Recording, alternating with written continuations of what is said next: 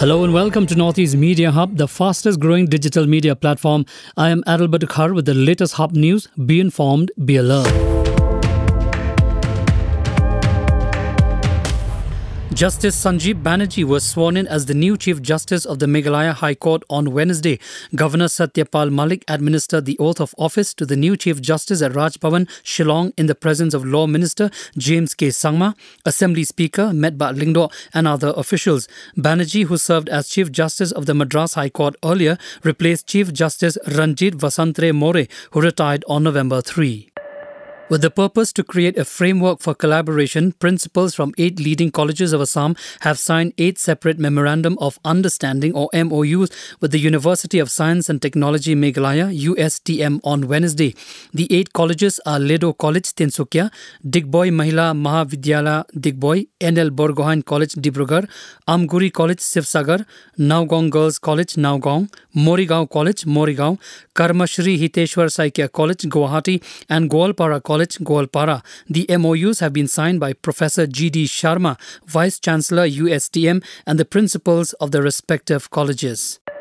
The Hynniewtrep Youth Council HYC on Wednesday said that the non-tribals residing at Langpi and in other locations falling under the 12 areas of difference between Meghalaya and Assam should not have a say in the border dispute issue since they are just illegal settlers in the areas of the Hima Khasi. HYC General Secretary Roy Kupar Synrem also strongly condemned the raising of hands policy and further asked the Assam government not to turn a blind eye to the historical facts and urged it not to consider the opinions of the illegal settlers while trying to bring a lasting solution to the decade old issue. The Assam Cabinet, held at the office of the Bongaigaon Deputy Commissioner's Conference Hall on Wednesday, decided to merge the Board of Secondary Education Assam SEBA and the Assam Higher Secondary Education Council AHSEC. The decision of the Cabinet, chaired by Chief Minister Himanta Biswa Sarma, was revealed by the CM while addressing a press conference after the meeting. The decision to merge the two education boards in Assam has been taken in order to fully implement the new National Education Policy 2020.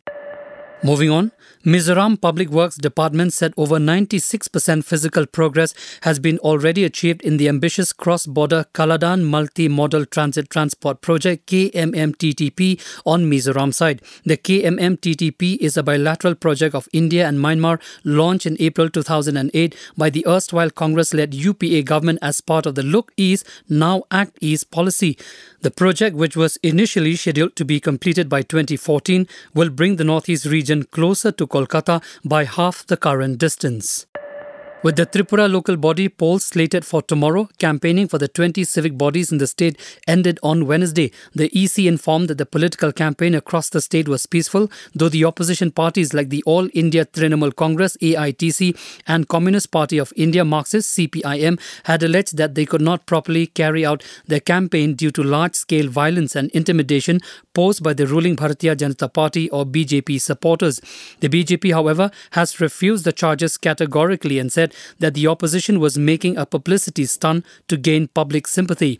A total of 785 candidates from different political parties are in the fray for the election, of which BJP has fielded 334, AITC has 120, CPIM 197, Indian National Congress 9, CPI 6, Revolutionary Socialist Party has 2, All India Forward Bloc has 3, others have 10, and 21 are independent candidates.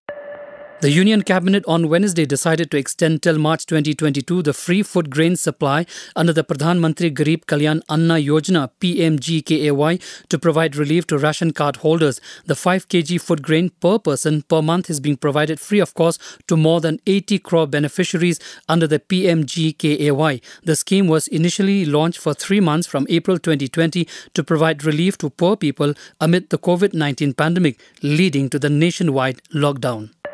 Security has been beefed up outside the residence of BJP MP Gautam Gambhir here after he received an alleged death threat from ISIS Kashmir, officials said on Wednesday.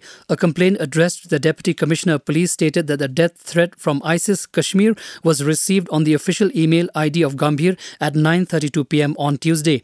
In the complaint, a request was made to look into the matter, register an FIR and make necessary security arrangements. However, no FIR has been registered in the matter yet as an inquiry inquiry is in process.